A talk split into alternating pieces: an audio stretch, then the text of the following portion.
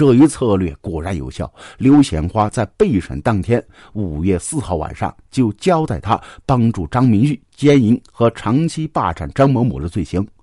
但是干警明白，他这么快交代，很可能呢是避重就轻，继续施加强大的压力，迫使刘显花于五月六号又交代他和张明玉在自家。住院的西间杀害丽丽之后，先把尸体藏在自家院内猪圈，之后又移尸北圈村大口井。之后，他们从猪圈里挖出粪土，撒在自家菜地里。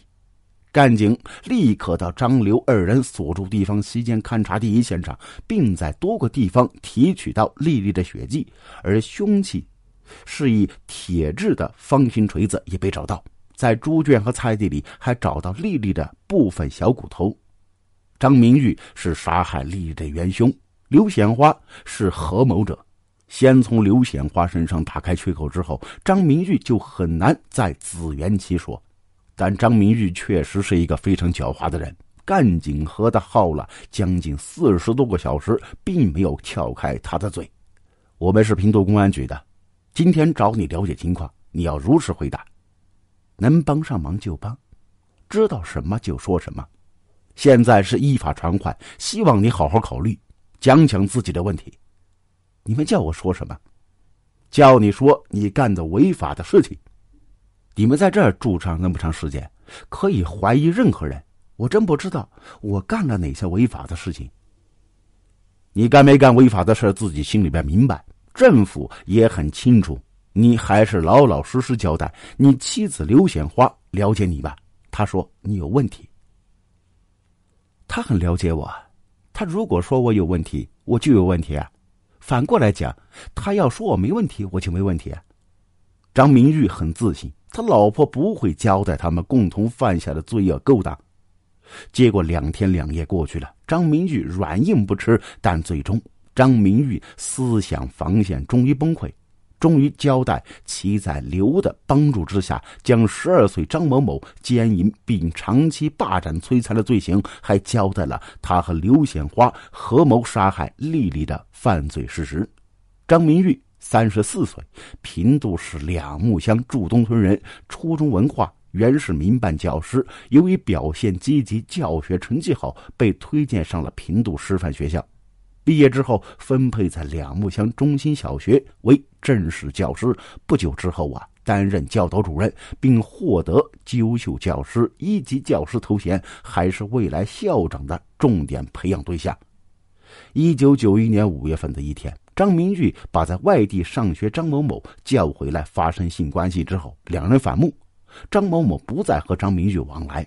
张明玉想起不久之前，张某某曾领着到其家玩的丽丽，他想啊，丽丽如果能像张某某那样听话，先奸一次，抓住其把柄，供自己长期奸淫，那该多好啊！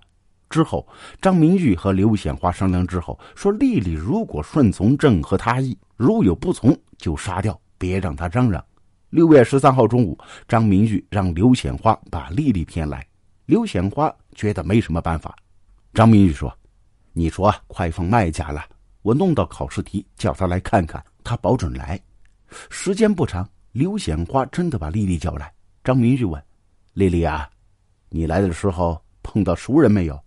丽丽说：‘哦，我碰见某某某了。’张明玉眼珠一转：‘我弄到考试题呀，想让你看看，但现在时间来不及了，你先上学去吧，今天晚上再来。’”当天下午放学，丽丽真的来到张明玉家。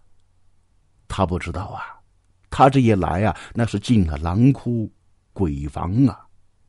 丽丽来到张明玉家的时候，张明玉不在家。刘显花让丽丽在屋里等张明玉。不长时间呢，张明玉回来了。刘显花知道即将发生什么事便到街头外望风。张明玉把丽丽叫到西屋，却突然以一副正人君子的姿态出现。听说你在班里和男同学有作风问题？没有，他们瞎说。我怎么听说你和班上某某某有这种事儿啊？真的没有，老师。